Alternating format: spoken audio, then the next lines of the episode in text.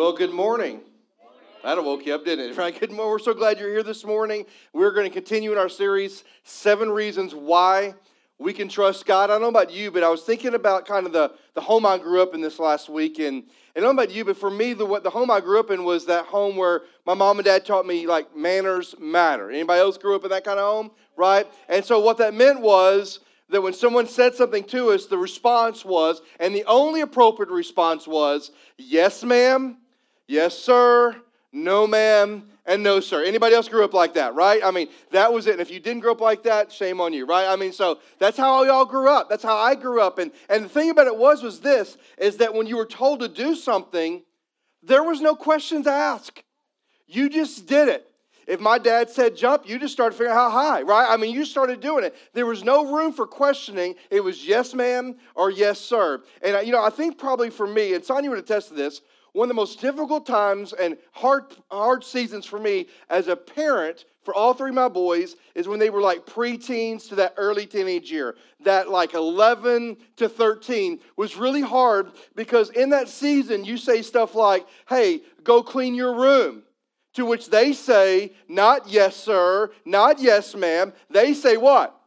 Why? Right? I'm just going to mess it up again anyway. Why do I need to clean this? Or, hey, would you go make your bed? Why? I'm going to climb back in it 14 hours later. Why do I need to make it right now? Right? And so there's this idea of why. And, and no matter, and my oldest was the worst. No matter what I said, was always followed with why? And as a parent, the reason I struggled is because there was moments that I literally just said to them with a very intensity about my voice. They would say, "Because I said so." Right? I'm not going to tell you why. I'm just saying, do it. So just do it. Anybody else struggle with that kind of parenting? Right? Okay, great. I, I mean, I wrestled with that. Now, what I found out was this. Did me just having that stubborn attitude that said, just do it because I said so, did that ever really work? No, it didn't work. Now, with my oldest, what worked was when he asked why, if I explained the why. That seemed to make a bigger difference for him. Now, I bring that up because of this. I think for most of us in the room today, we know that if you're a follower of Jesus, we know that we need to trust the Lord. We know that. But we struggle with that, don't we? Because life happens. Life begins to spin out of control. Things begin to, we get thrown a curveball in life and, and everything's going crazy. And we know we're supposed to trust God, but yet we still wrestle with the why. God, why can I trust you? What is it about you, God, that is dependable? What is it about you, God, that is trustworthy? God, why can I trust you? So, this whole series is driven around the idea of why. Why can we trust God? So, as we began this series, we said one of the reasons we can trust God is because He is the great I am.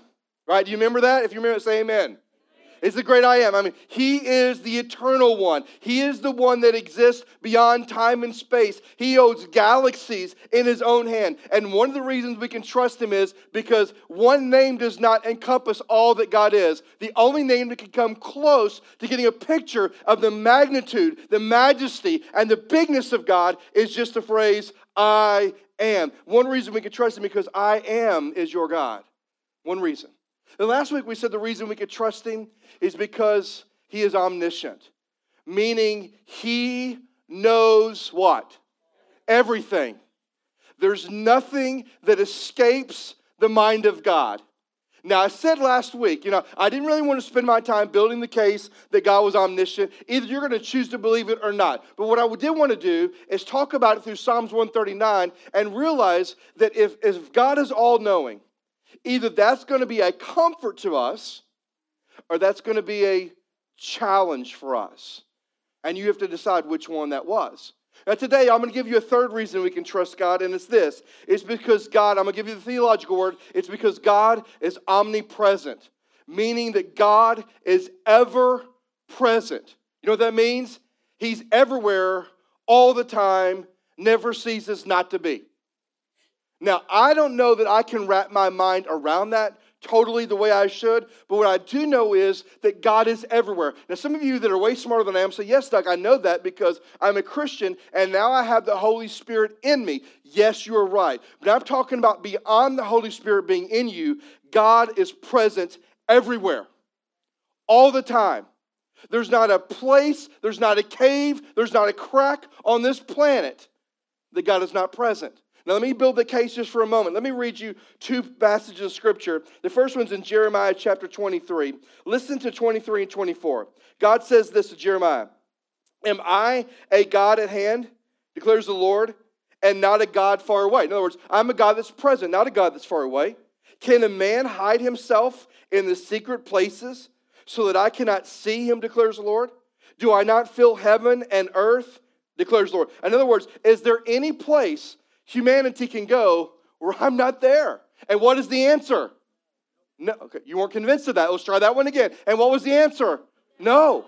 There's not a place like that. Go back to Psalms 139, verse 7 through 12. It says this It says, Where shall I go from your spirit? David talking. Oh, where shall I flee from your presence? If I ascend to the heavens, you are there. If I take my bed in Sheol, you are there. If I take the wings of the morning and dwell in the uttermost parts of the sea, every there, even there your hand shall lead me, your right hand shall hold me. If I say, Surely the darkness shall cover me, and the light about me is night, even the darkness is not dark to you.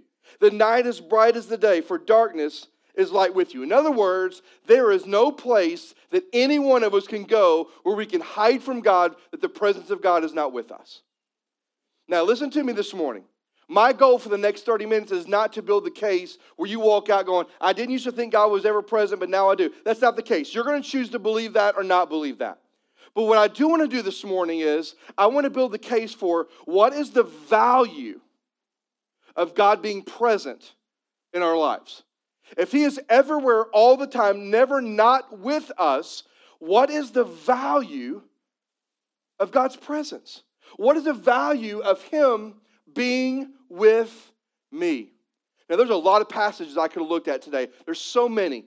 But I chose one that I find that is very familiar. Maybe most of you have heard this passage, you've read through this passage. It's a passage that David cries out. It's at the very end of David's life. It's a passage that typically we hear read at funerals because we hope that people that have passed away can say this about their lives. But the reason I've chose the passage is this. I believe as David looked back on his life, the one thing David was for sure of was this is that everywhere he went, through the highs and through the lows of his life, God was always with him. Right? Amen? Always with him. And as we look at this passage, I believe there are six things we can learn about the value of God being present. Six things that David points out. So if you have your Bibles, I'm going to ask you to turn with me to Psalms chapter 23. Psalms 23. Many of you can recite it, quote it, but we're going to read together. I'm going to ask you one more time. Would you stand in honor of reading God's word? It says this a psalm of David The Lord is my shepherd, and I shall not be in want. He makes me lie down in green pastures. He leads me beside the still waters. He restores my soul. He leads me in paths of righteousness for his name's sake. And even though I walk through the valley of the shadow of death, I will fear no evil, for you are what? With me. Your rod and your staff, they comfort me. You prepare a table before me in the presence of my enemies. You anoint my head with oil. My cup, what? Overflows. Surely goodness and mercy shall follow me all the days of my life, and I shall dwell in the house of the Lord forever. May God bless the reading of his word. Have a seat if you would. Have a seat. Now, as I look at this passage, there are six things I want us to bring out. Six things that I believe that point to the value of God being present with us. Six things when you leave today can go, because God is always with me and He's never not with me. Here's six things that are valuable to me that I need to remember as I move through life. And the first one's found in verse one. He says, The Lord is my shepherd, I shall not be in want. Now, what he's saying is this is that his presence brings comfort. That his presence brings comfort. Now, I want to I want to unpack this because if you've ever, how many of you ever been to a funeral? You've heard this passage read. Let me see your hands. Okay, everywhere. And people do just such an eloquent job of reading it and, and reciting it and talking a little bit about it. I want to dissect it this morning because there's way more there than what we typically think of. And I want to start with, he says, the Lord. Now, who's David talking about? He's not talking about a neighbor. He's not talking about a friend. He's not talking about a person in authority over him, just immediately over him. He's talking about who? Yahweh. That's who he's talking about. The creator of the universe. The great I am is who David's talking about. The Lord is who? My. Let's stop there. My. My in the Hebrew is a personal pronoun. It means possession, ownership. Now, this was a cutting edge concept. Because if you study any other religion in the world, if you were to go back and study Babylonian culture or Egyptian culture, they had a God for everything. But one thing about their gods they worshiped was this none of them were personal. None of them were personal. They reigned from on high. It was almost, there's a, there's a phrase, it's called deistic. They, they were almost deists, meaning they felt like their God's kind of wound up creation like a clock and let it go and say, let's just see how this thing pans out. Now, that David is saying, that's not my God.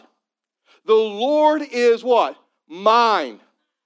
There is a personal relationship that the creator of the universe, the great I am, has with his people. Is that good news? And it'll be great news for us. And yeah, that's right. And he says, The Lord, Adonai, Yahweh, I am, Elohim, the Lord is my shepherd. Now, I'm going to be honest with you. As I'm thinking about adjectives to describe my relationship with the Lord, I think shepherd would be the last one I would use. Right? Now think about it. Think of other adjectives that you are other names that you could use of God. I would start with the Lord is my provider. He's Jehovah Rapha, right? The Lord is my peace. He's Jehovah Shalom. But David says, the Lord is my shepherd. Now, if you think about it contextually, here's what immediately the readers would have thought about for a moment is shepherds are dirty, right? Because where do they spend all their time? Come on, where do they spend their time? Not a trick question. With the sheep. Shepherds are dirty. In fact, if you go to the New Testament, you see the first people that heard about the coming of Messiah, that the baby was born in Bethlehem, the first announcement came to who? The shepherds. But the problem with that was the shepherds, because they were dirty, because they always lived with the sheep, they were viewed as ceremonial, unclean, which meant they couldn't go worship in the temple until they went through a ceremonial cleansing. So when David says, Adonai, the great I am, is my. I'm waiting for this profound drum roll, this great name. And he goes, Shepherd. See, I think dirty, unclean, but that's not what David thought. You know what David thought? There's two qualities of every good shepherd. You know what they are? First one is they're present, they're always there. They never leave their sheep. I mean, if you were to study people, uh, the, the, the, cultures, in fact, I've been to Romania many, many times, and they still have, uh, you know, shepherds out there that with their sheep. They never leave the sheep, especially when they're moving them from one place to the next. Because if you leave the sheep, what do sheep do?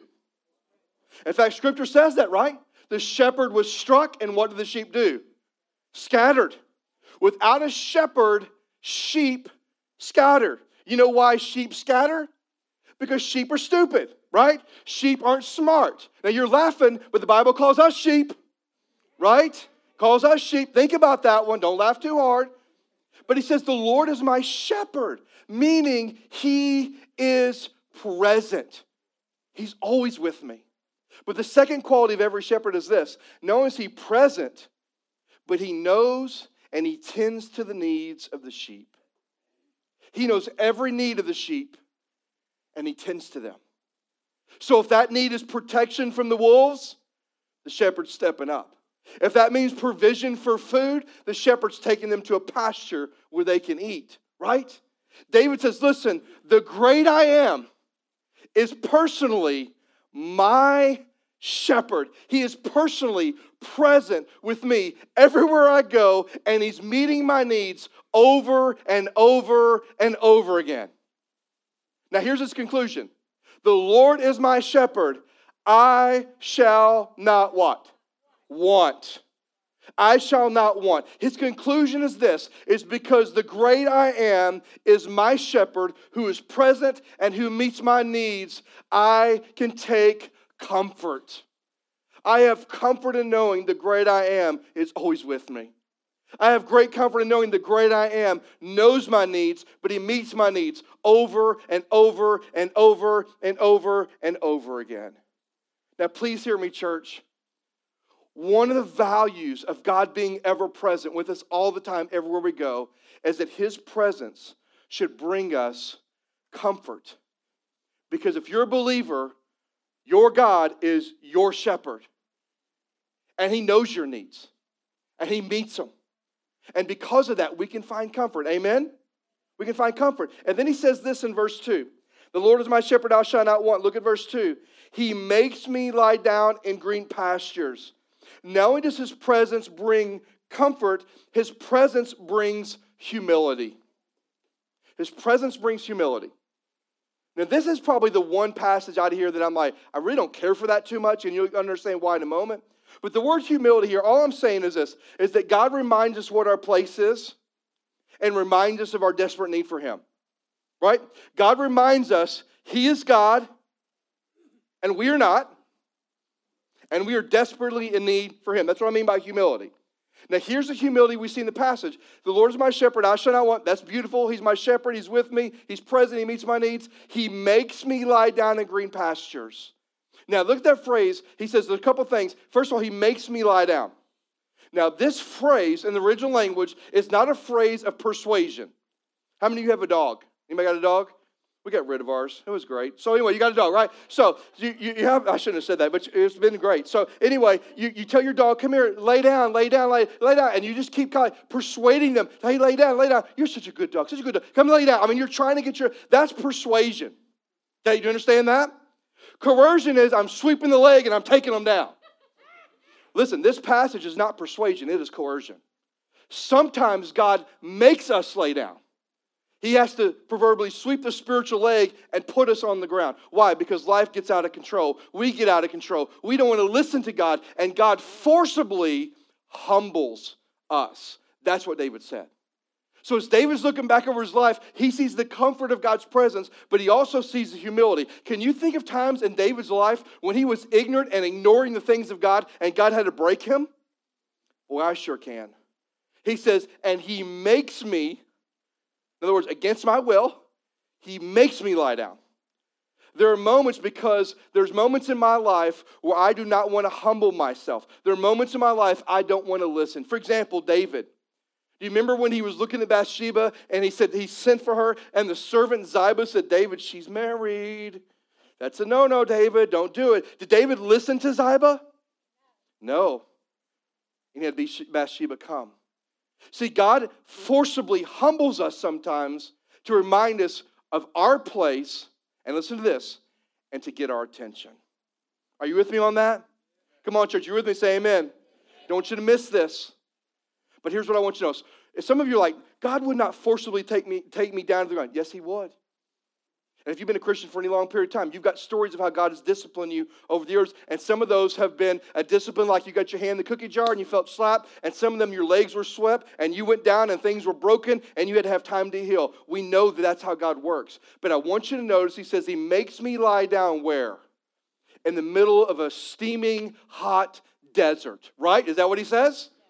Where does He make me lie down? In where? Green pastures. See, this is the beautiful thing about God. Green pastures is a picture, is that when God forcibly humbles me, he lies me, he makes me lie down in a place of plenty, not a place of desolation. He didn't make me lie down in the desert. He didn't take me out because if God were to act like that, then God is paying us back for all of our sins. But if God really has a heart to bring us back, He doesn't take us down in a desolate place, but He takes us down in a place of plenty. He says, Listen, there have been times that God has forced me to lie down, but He's always done it in green pastures. He's always done it in the place of plenty, meaning this that when God breaks us, He doesn't do it to destroy us, He does it to renew us. Now, I'm going to say it again. I don't want you to miss it. When God breaks us down, he doesn't do it to destroy us, He does it to renew us. That's why the green pastures.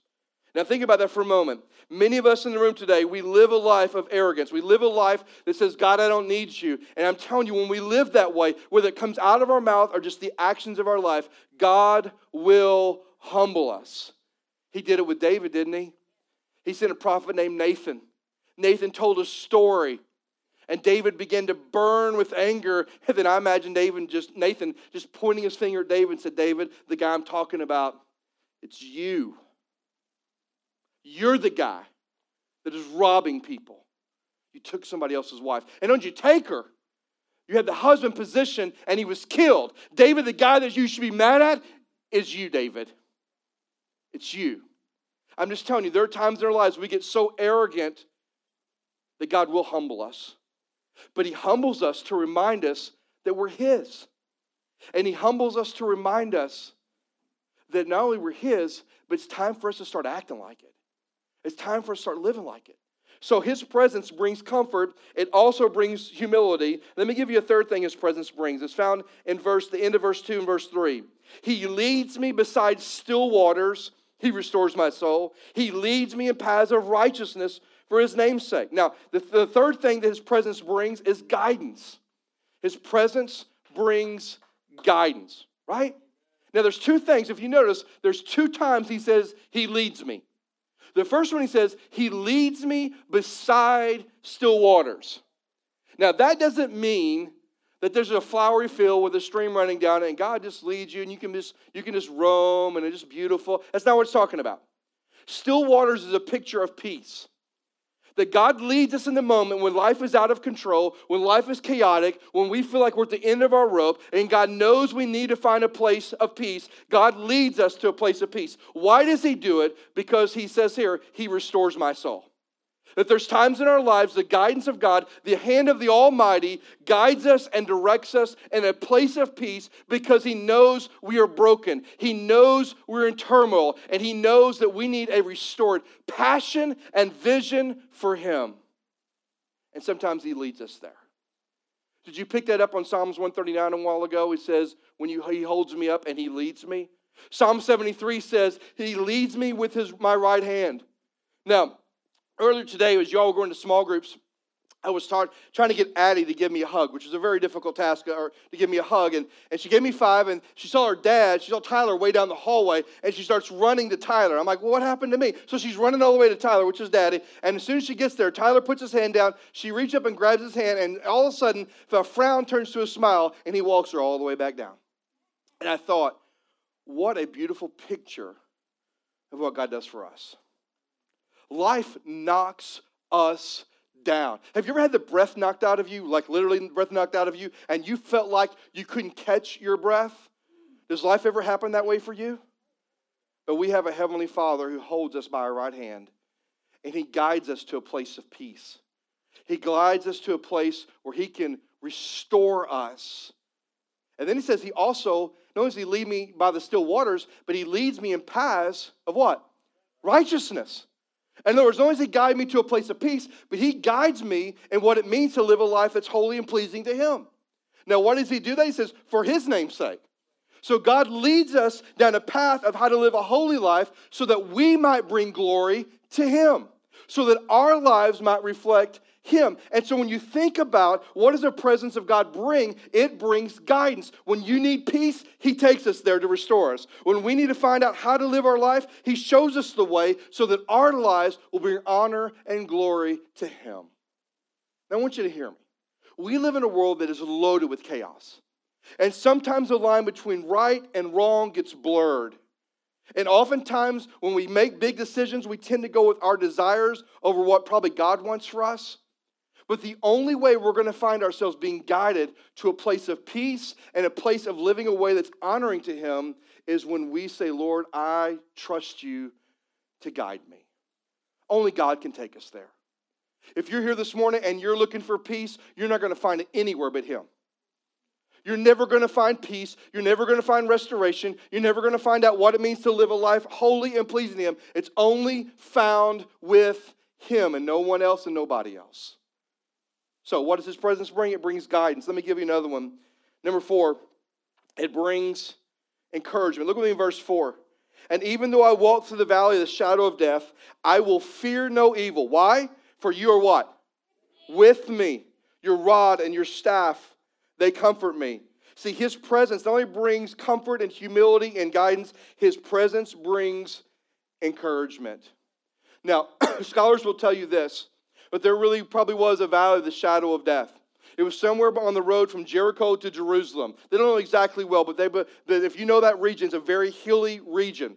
But between Jericho and Jerusalem was this area known as the Valley of the Shadow of Death. Now, why was it called the Shadow of Death? Because they believed the steep, the pitch of it was so steep that the only time the sun would shine in the bottoms is when the sun was directly over the valley. So when the sun's not directly over the valley, what does it produce? Shadows. And they believed that these shepherds, when they would make this journey from Jericho to Jerusalem or Jerusalem to Jericho, as a shepherd, when you're herding sheep, you know something about valleys. What lies in valleys? Predators, right? They hide out. And shepherds knew that. And so when they get to these valleys, the shepherds literally would herd their sheep the best they could, and they would try to herd them and run them through the valley. Because you know, if there's predators, you're going to lose some sheep. It's going to happen. But let's minimize the loss by running through the valley so we can get to the other side. All shepherds knew that. But David says, let me go back and read. Look at what David says. Even though I walk, not run, through the valley of the shadow of death, I will fear no evil because you are with me. David said, Listen, listen, your presence brings me encouragement. You know why? Because when life hits hard and I'm in the valley of the shadow of death, I don't have to run. I don't have to try to escape it. I can walk through it. Why? Because you're with me. And not only are you with me, but I don't even have to fear evil because you're with me. See, David says that the presence of God brought him encouragement. Encouragement because his presence destroys fear. And then did you notice what he says later? He says, even your rod and your staff comfort me. That's like me saying to my dad, hey, dad, your belt and that switch, they comfort me, God. Or dad? I mean, how, how crazy to say that, right? Dad, that big old belt that comes to the belt loop and that big old switch that you made me go get, those things are comforting me to dad. Anybody else feel that way? No. But he says, listen, your presence is an encouragement. Because in your presence, there's no fear. In your presence, I even find your rod and your staff comforting to me. Now, what are the rod? The rod was a picture of discipline. Did David know discipline? Wow, did anybody know discipline other than David? I mean, David, if anybody knew discipline, David knew discipline, right? David knew a lot of discipline in his life. But then he says, Your rod and your staff. Now, what was the staff used for? The staff was a picture not of discipline, the staff was a picture of provision. Because the staff was used for a couple of things, and you've seen the shepherd's crook, right? You know what that looks like. You know what? I'm just kind of doing a bad job of showing you, but you know what I'm talking about. It's like a large uh, rod, but then it's got a, like a hook at the end. Well, you know what that was used for, right? That when sheep, because they're not very smart, would get away from the, the shepherd and they would get close to a cliff, the shepherd would take that and he would pull them back. Does that make sense? And then if a, a, sheep continued to do that, the shepherd would take the, the crook and he would break the back leg of the sheep, and then he would put the sheep on his shoulders and he would carry the sheep until the sheep healed. Why? Because he knew that the sheep was not that smart. And I've got to show the sheep that going over the cliff is a really bad idea. And so the best way to do it is to break them carry them, and then once they're healed, maybe they will have learned their lesson. Does that sound like any of you in the room? And you know what also the crook was used for? When predators come, they would use the rod and the staff to beat them away. See, David says, I found encouragement in your presence. Fear doesn't belong here in your presence. We sing that song, you know, fear doesn't stand a chance when I stand in your love. Well, that's true. That when we stand in the love and the presence of God, fear has no room in our lives. But even his rod, his hand of discipline, and his hand of provision, the staff, those two things brought David encouragement. Let me say something to you. We live in a world of absentee parents, right? Are you with me on that one? We live in a world of absentee parents. And if you're a parent, the greatest thing that you can give your kids, the greatest encouragement you can give your kids is to be present. Just to be there emotionally, physically and spiritually. If you will be present for your kids, if you'll be there for them physically, emotionally, and spiritually, they will find encouragement in your presence. Whether it's discipline or whether it's provision, they will still find encouragement. And David understood that. Let me give you a couple more real quickly. The, the value of his presence. Fifth is this. Look at verse 5.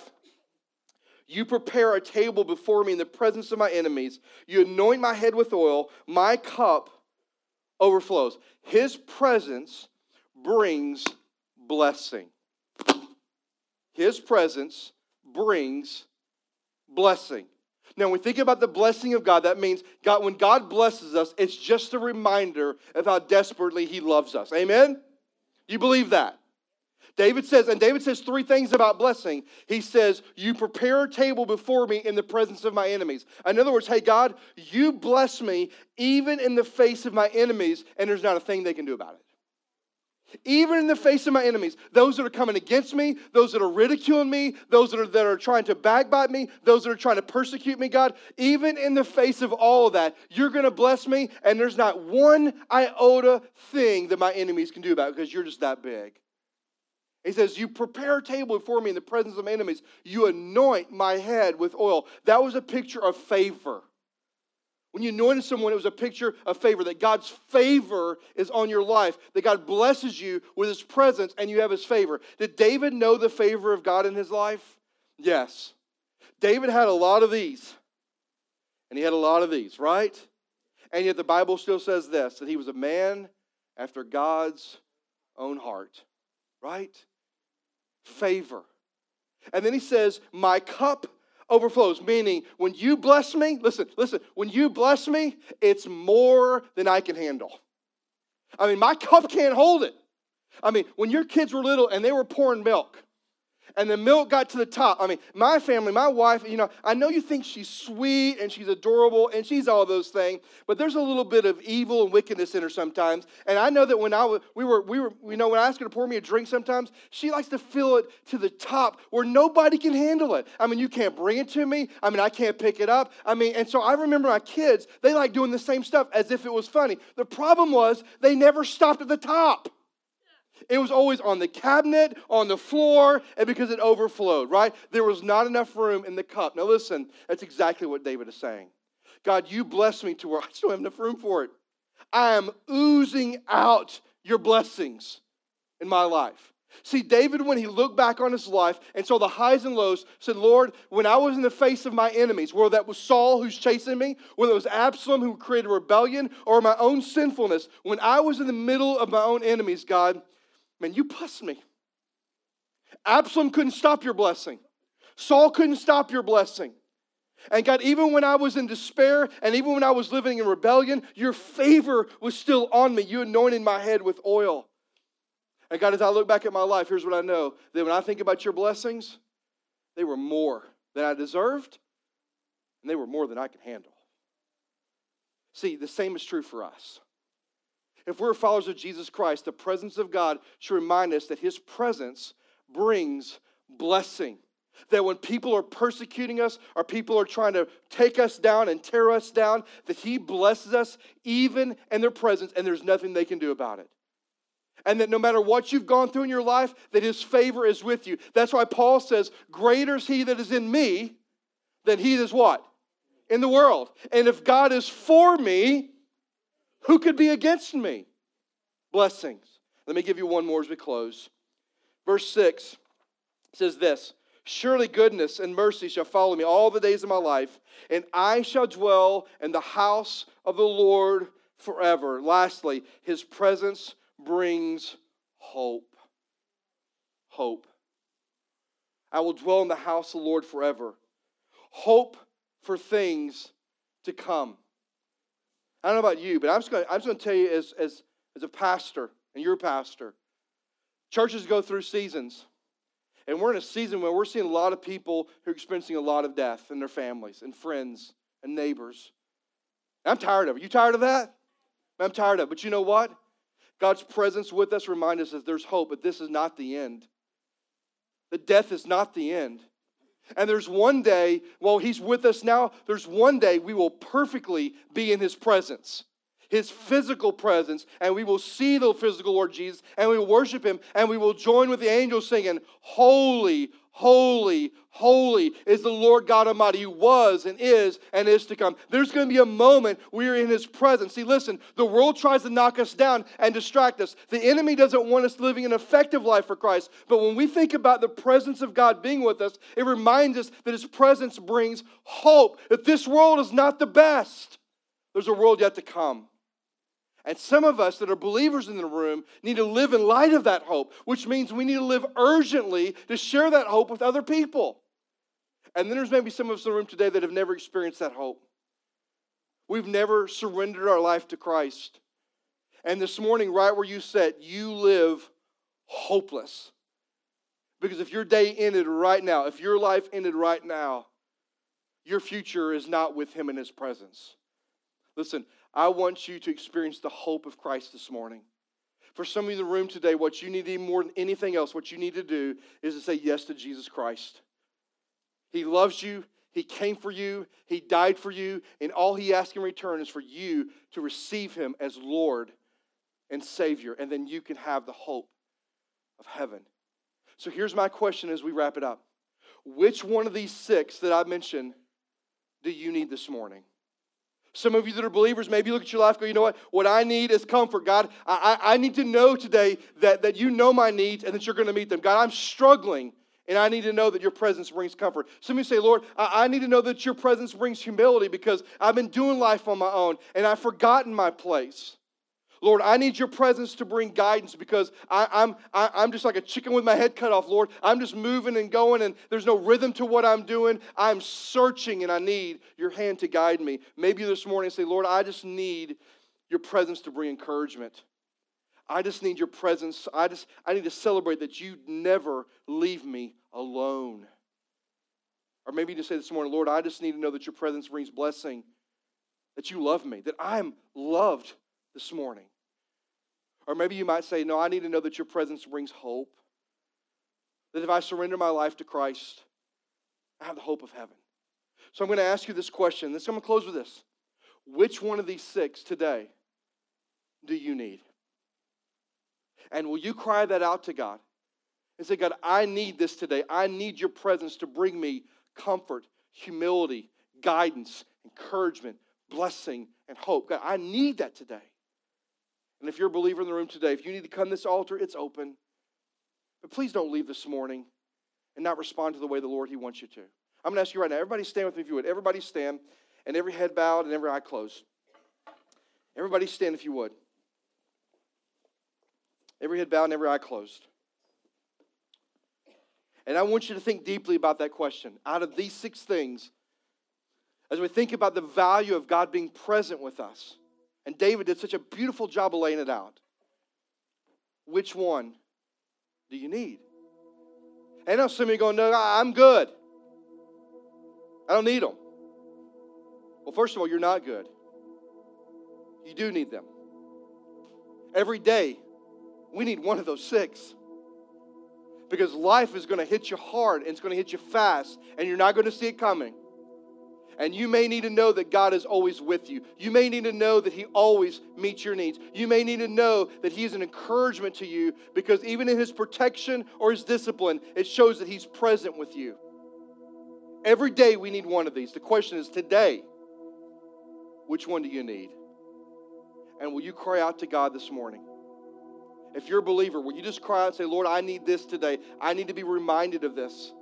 If you want to come, the altar to be open. If you're here today and you've never trusted Christ, would you say, Lord, what I need is hope? I need to know that when I leave this world, I'm going to spend it in your presence. And the only way for you to do that is by trusting Jesus your Savior. And if you need to do that today, would you just simply say, Lord Jesus, I know that I'm a sinner.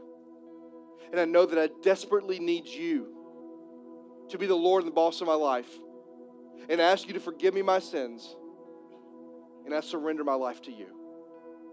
Man, if you'll pray something like that and open your heart to a holy God, the Bible says that He stands at the door and knocks.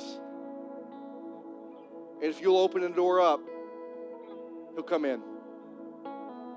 And if you just prayed that, man, heaven's throwing a party for you. And we would like to know more about that decision. Just please put it on the welcome card and give it to me. I'd love to know more about that. Let's pray together. God, I love you.